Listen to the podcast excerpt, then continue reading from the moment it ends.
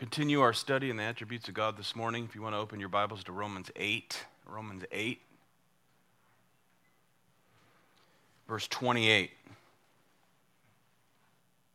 And we know that God causes all things to work together for good to those who love God, to those who are called according to his purpose.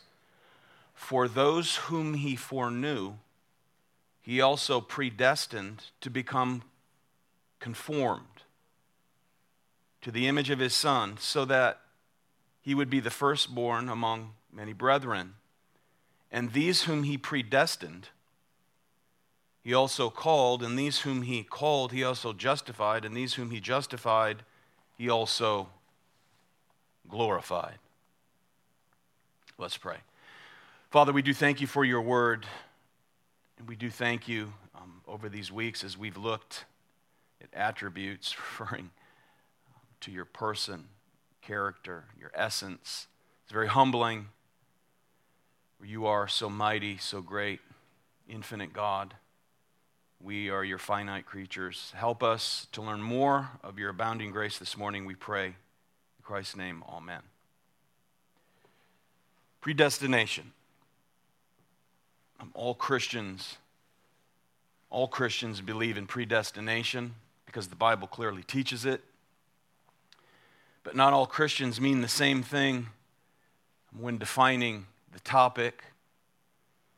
The most common error among some of our fellow believers about predestination um, arises out of a misreading of this text. Okay, told as we are that God's predestination is grounded in his foreknowledge. Um, that's misunderstood by many um, to mean that God looked down the corridors of history.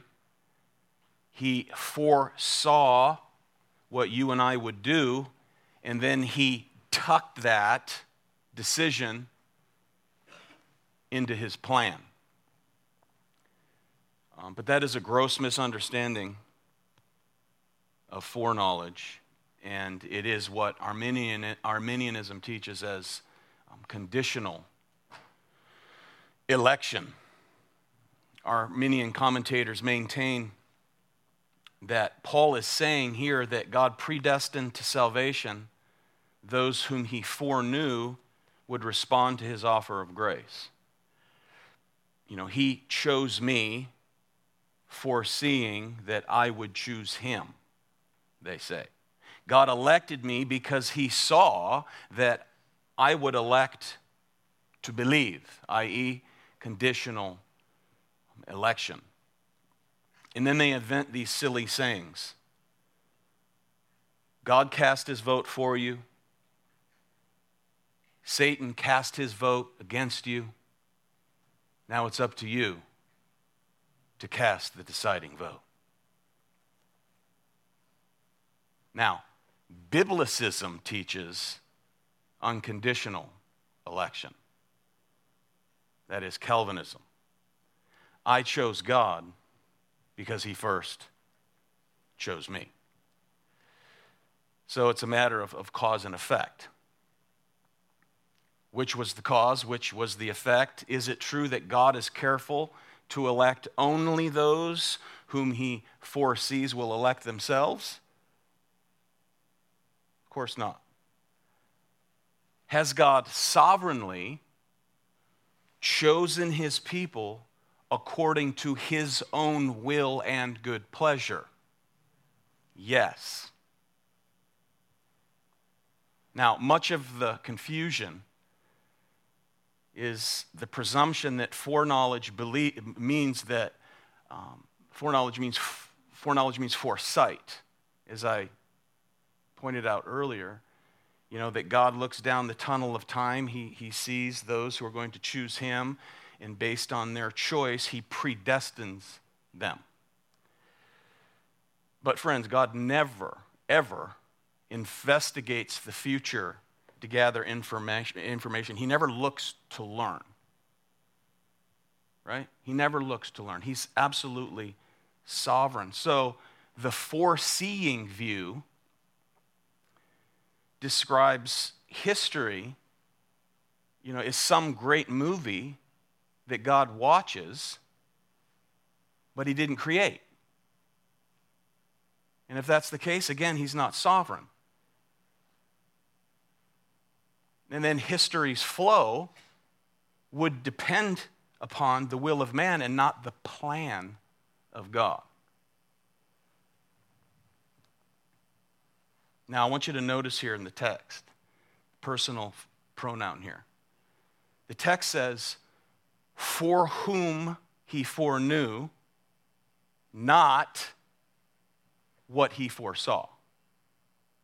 For whom he foreknew. Romans 8:29 does not say that God foreknew certain decisions on our part. It does not say that God foresees our faith and on the basis of what we will do or not do predestinates those who will. It says nothing of the sort. So, in other words, Paul is not describing events or actions taken by men, but rather relationships initiated by God. Relationships initiated by God. Individual relationships, because the, the word know, foreknow, it's the word gnosko, which means to love or choose to love to choose to love. It describes a personal, individual relationship to forelove, not to foresee. Those whom God previously chose to love with a distinguishing love. Romans 8:29 there's uh, the prefix pro P R O in front of gnosko so it's prognosko um, gnosko means to love or choose to love. In, in pro means beforehand. He chose to love beforehand. That is a personal relationship. He foreknew his people. That's not foresight. Amen? It has to do with intimacy. In Genesis, of course, Adam, the man, literally knew the woman, he knew Eve, and she gave birth. An expression of the intimate love relationship of the man and the woman. So when the Bible speaks of God knowing individuals, um, it often means that he's referencing his, his special, unique love, his regard for them, um, that they are the objects um, of his affection. For instance, in Amos, look at it.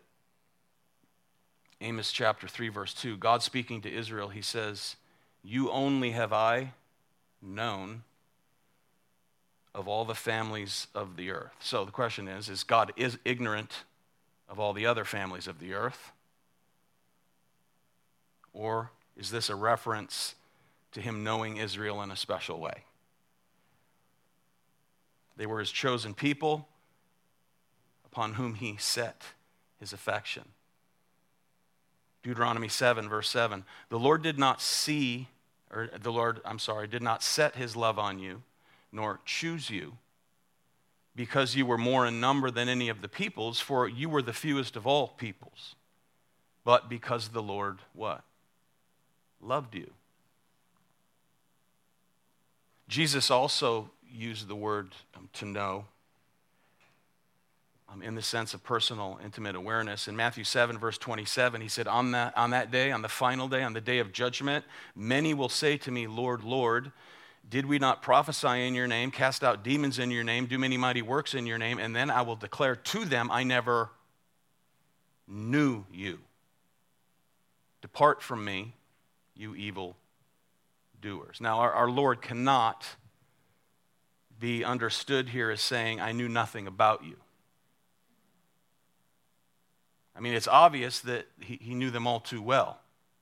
That is, he, he knows their evil character and their, their evil works done in his name. So his meaning must be I never knew you intimately, I never knew you personally as objects of my favor and love. So, why, uh, let me raise the question why is it so difficult for some Christians to embrace this fact. refusing to see what is so clear in Scripture. Well, John MacArthur, I think, gives a sound answer. He says, quote, Our fallen nature desperately wants some responsibility for our salvation.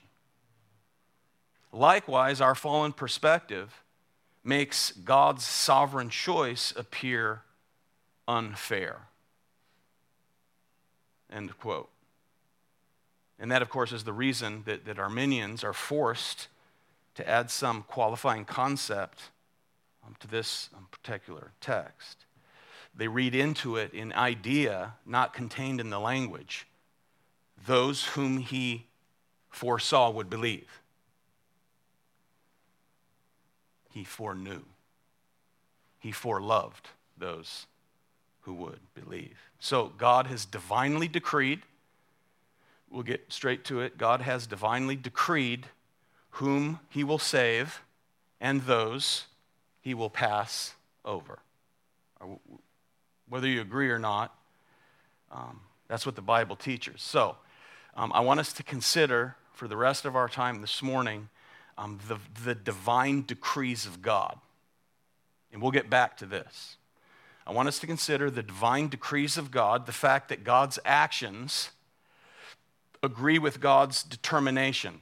The Westminster Shorter Catechism, question number seven, defines the decrees of God as, and I quote, his eternal purpose according to the counsel of his own will, whereby he has foreordained whatsoever comes to pass. W.T. Shedd I have this for you, I believe, yes. He said, quote, the divine decree is formed in eternity but executed in time.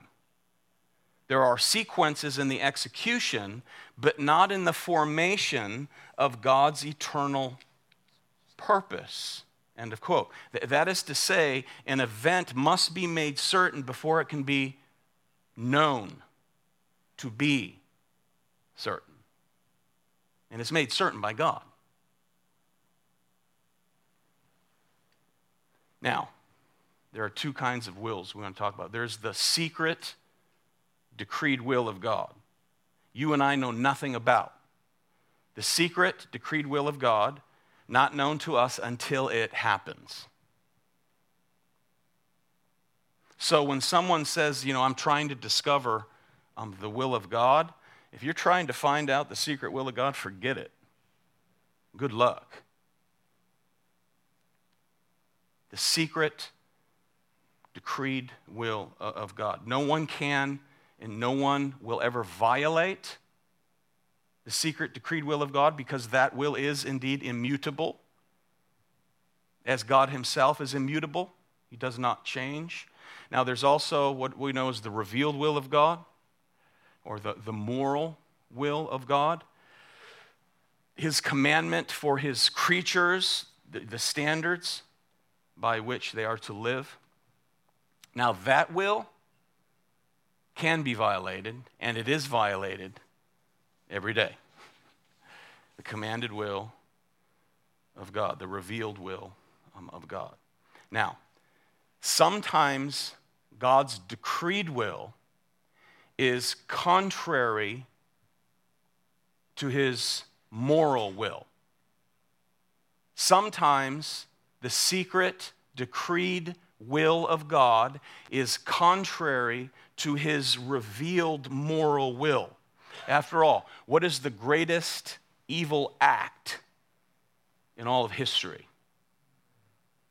It's the murder of God incarnate. Jesus Christ crucified by the hands of sinful, godless men. God, in eternity past, we read before the foundation of the earth, he decreed that his only son would be slain. As sinners in time murdered him and violated the commanded will of God. But Even so, Romans 11:36, for from him and through him and to him are all things, all things, good things and bad things. So, God's decree has its origin in God and in God alone. That is to say, his decree comes not by what, you know, Tom, Dick, and Harry may or may not do, but it is according to his sovereign, decreed will. He has no plan B, in other words. Amen? God has one plan, and it will be carried out in time. Look at Proverbs 16 4. The Lord has made everything for its purpose, even the wicked for the day of trouble. Psalm 76, verse 10. For the wrath of man shall praise you. With a remnant of wrath, you will gird yourself. Now, God's eternal decree, again, finds its starting point in the mind of God. No person or event shapes his plan, but all man can do is carry it out. God's secret decreed will. Look at Acts 2 22.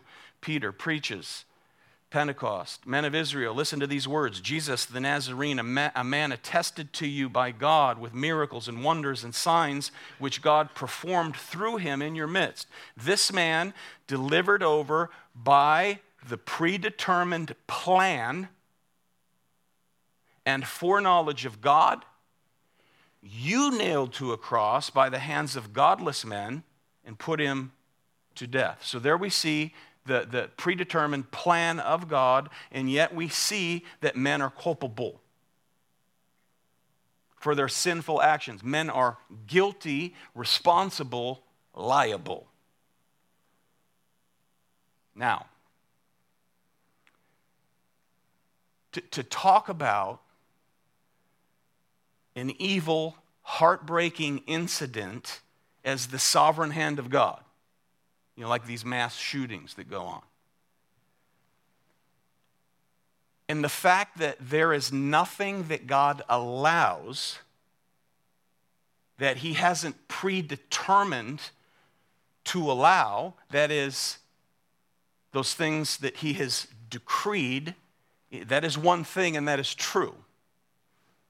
Amen?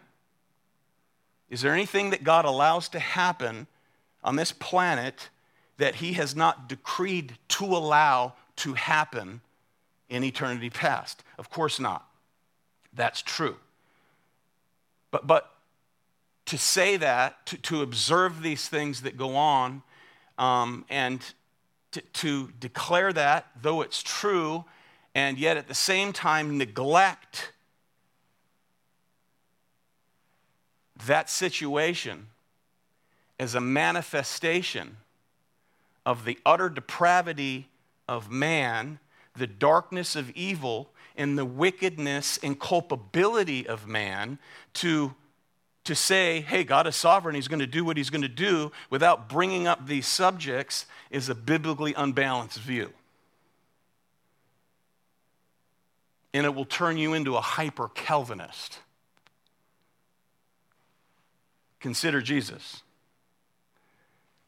sovereign, incarnate, Son of God, eternal second person of the Godhead, as he stood before Pilate, knowing the decreed will of his Father that he must be delivered up. He must be crucified by the hands of godless men. He did not excuse their wickedness. Jesus. John 19, verse 10. Pilate said, Do you not know that I have authority to release you? And I have authority to crucify you. Jesus answered, You would have no authority over me unless, unless it had been given you from above. For this reason, he who delivered me to you has the greater sin. Now, uh, these things, this is incomprehensible to our finite minds, amen? But the truth is the truth. So, again, to observe and discuss certain wicked, evil actions of men, you know, i.e., a mass shooting in a school of children, and then passively or callously respond that everything, well, it's the will of God. God is sovereign. Is that true? Yes. But it's biblically unbalanced if you don't point out that this is the result of the depravity of man. This is the result of the darkness of sin. Okay, so to, to prove my point, Lamentations 3:38. Is it not from the mouth of the Most High that both good and bad come? Lamentations. Okay, who's the author of Lamentations?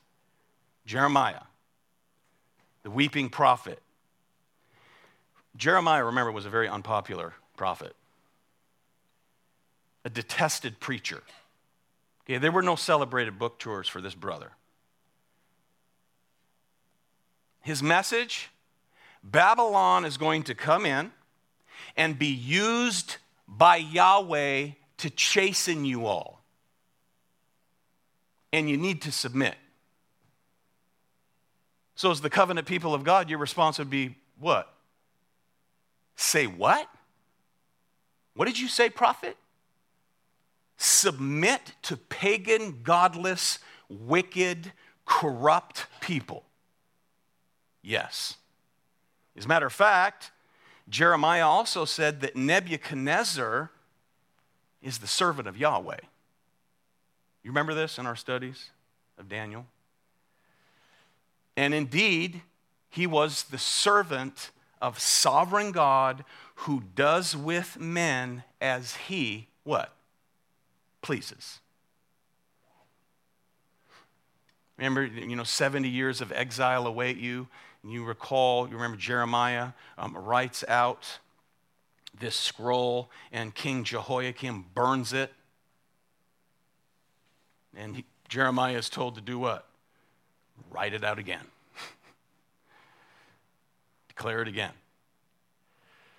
See, Israel was under the illusion that because God provided them a holy place and a holy temple, that God was obligated to protect the holy land.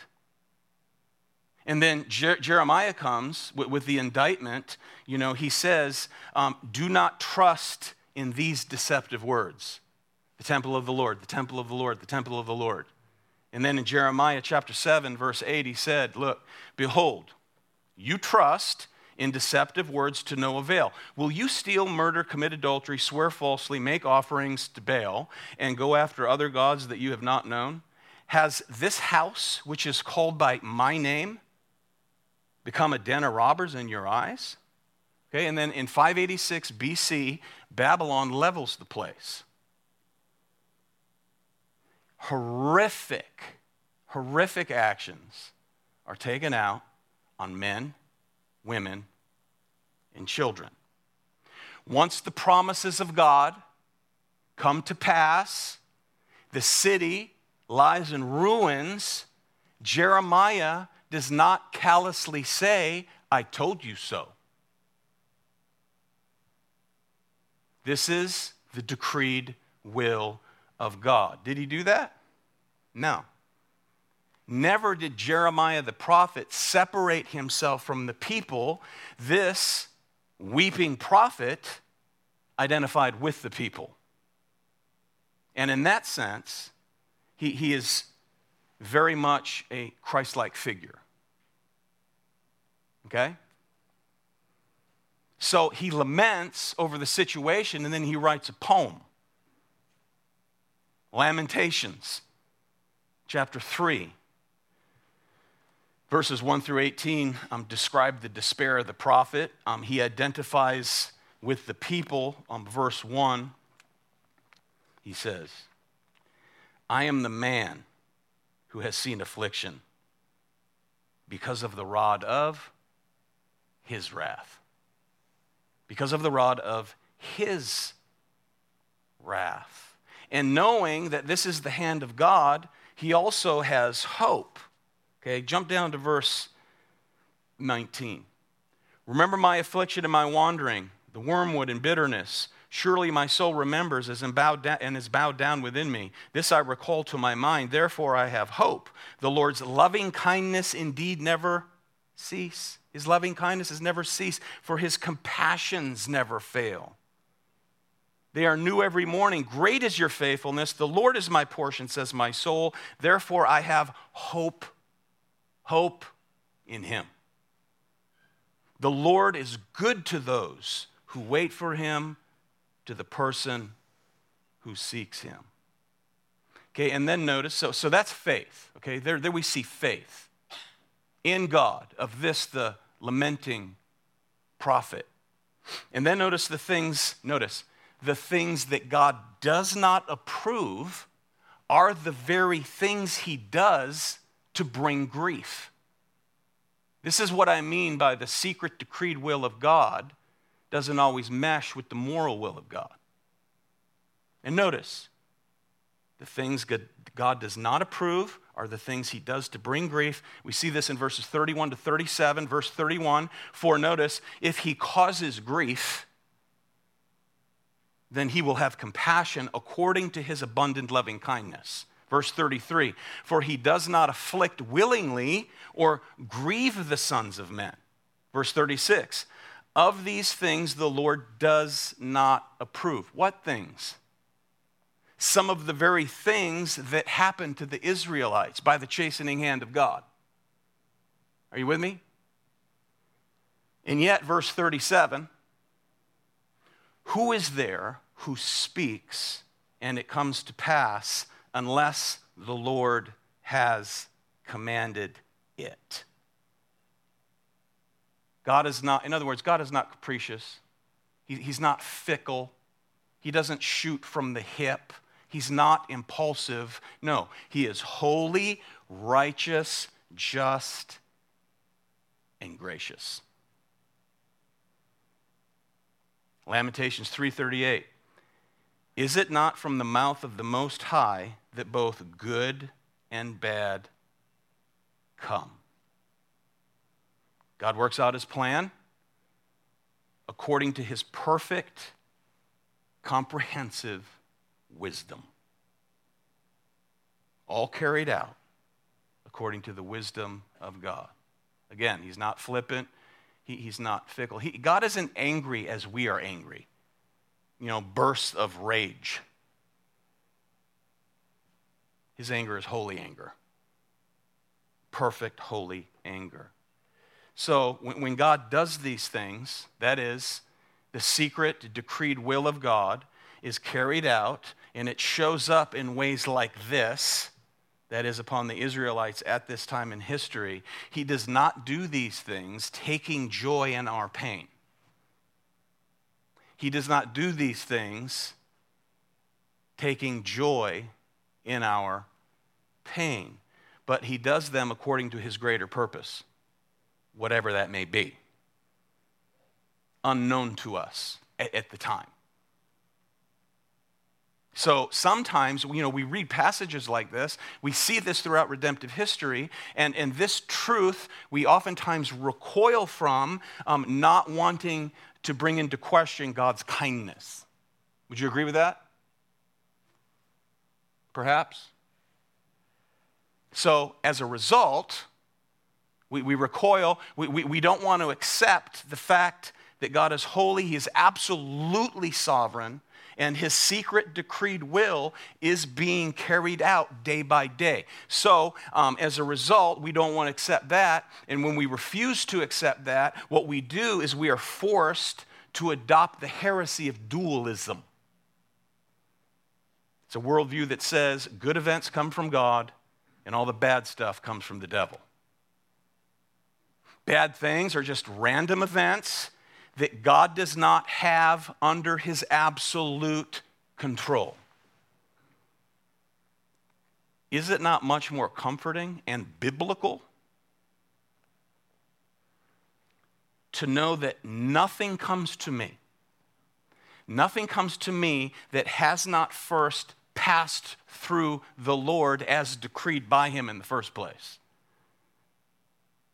It comes to him and it comes through him. Again, Romans 11, from him, through him, and to him. Back to him are all things for the sake of his glory. Now, I may not understand why. There are things in my life right now I, I have no idea why. And you all do as well. Amen? But to know God, the only true God who has decreed all things, is thereby governed by his own nature. God, who has decreed these things, is governed by his own nature. That can bring authentic comfort to the souls of God's people in the midst of distress and tragedy. Otherwise, it's dualism, which is a lie. Ecclesiastes 3, you remember our study in Ecclesiastes? Solomon. He tells us that there is a, an appointed time for which events under heaven? All events, every event. Every event, a, a time to be born and a time to die, as well as everything in between. God does not learn something today that causes him to change his mind for tomorrow. Amen, beloved? He has established a time and a season, Ecclesiastes, for everything. And we read there in verse 11, Ecclesiastes 3. He has made everything beautiful or appropriate. He has made everything beautiful in its time. He has also set eternity in the heart. Yet, so that man will not find out the work which God has done from the beginning even to the end. So, beautiful is modifying everything. Everything beautiful in its time, all according to his planned decree, brought to pass by way of his providence. Everything. Our problem is we're short sighted. My problem is I'm short sighted, unable to see from where we stand the whole picture. It's like the backside of a tapestry with threads going every which way. It looks like a mess, looks like chaos. Turn it over, it's a thing of beauty. As Ryken points out in his commentary in Ecclesiastes, or of Ecclesiastes, he says, while God has a complete view, all we have is a point of view. So his decrees, in other words, are not random but are governed. Governed by his wisdom, his holiness, his immutability, and last time, what, which attribute did we study? His what? Goodness. His goodness. Now, although we may not understand in the midst of trouble how that thing can be good. Okay? secret decrees of God. Now, back to Romans 8. When Paul says God causes all things to work together for the what? Good. Of those who are called according to his purpose. Those who love God, called according to his purpose. Those who are predestined. Okay? He, he, he causes all things to work together for good. It doesn't mean all things are good but we oftentimes define good by our own pleasure and comfort. I know I do. Oh, this is good. This is a good day because the sun's out. our, ha- our happiness and our joy, those things are what we define as, as good, and they are. But, but this is good. This good, defined here in Romans 8, is good in the context of bringing us into conformity to the image of Christ. Conformed into the image and likeness of Christ. Romans 8 29. As Christ is indeed the heart of God's eternal decree. The first and the last, the beginning and the end. So God's decree encompasses all things whatsoever comes to pass, carried out by way of creation and providence. The unfolding of God's secret decreed will that's carried out and revealed in time. Ephesians 1, verse 11. He is working out all things. He is working out all things according to the counsel of his will. And that includes the salvation of some. That includes the salvation of some. So the fact that he elected some chosen in Christ before the foundation of the earth, predestined, as we read here, to, to adoption as sons through Jesus Christ to the praise of his glorious grace, means that part of his eternal decree to elect some to salvation means that there are some who are not elect unto salvation. It's what theologians call divine what? Reprobation. God passes over those he does not choose. And they get what they deserve, which is justice. The elect get what they do not deserve grace. Every single human being deserves justice. But God, who, who chose to save some, they receive grace. Look at Romans 9, verse 21. Potter and the clay. Does not the potter have a right over the clay to make from the same lump one vessel for honorable use and another for common use? What if God, although willing to demonstrate his wrath, to make his power known, endured with much patience vessels of wrath prepared for destruction? And he did so to make known the riches of his glory upon vessels of mercy, which he prepared beforehand for what? Glory, even us, whom he also called.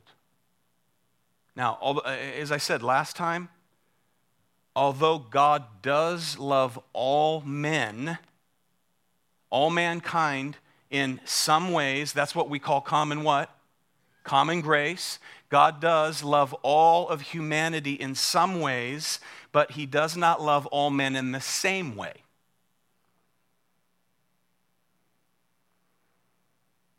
In a redeeming and elective way. That's special grace. That's salvific grace. Where in eternity past, God made a choice to love some salvifically in an electing, saving, redeeming way, or with an electing, redeeming, saving love. Romans 9, verse 10, back up a few verses. Rebekah also, when she had conceived twins by one man, our father Isaac, for though the twins were not yet born and had not done anything good or bad, so that God's purpose, according to his choice, would stand, not because of works, but because of him who calls. It was said to her, The older, the older will serve the younger just as it is written Jacob I loved, but Esau I hated. So, while it is understandable how God could hate, that is, reject, it is understandable how God could hate, that is, reject, blasphemous, thankless, foolish, faithless, heartless, ruthless, suppressing his truth in unrighteousness, trampling on his glory, that is, sinners, Romans 1. Is that understandable? What's not un- understandable, and, and that which is amazing, is that he loves in a saving sense the Jacobs of the world, sinners, saved by grace. And these, and these whom he called, he also justifies. And these whom he justifies, they're justified, he also glorified.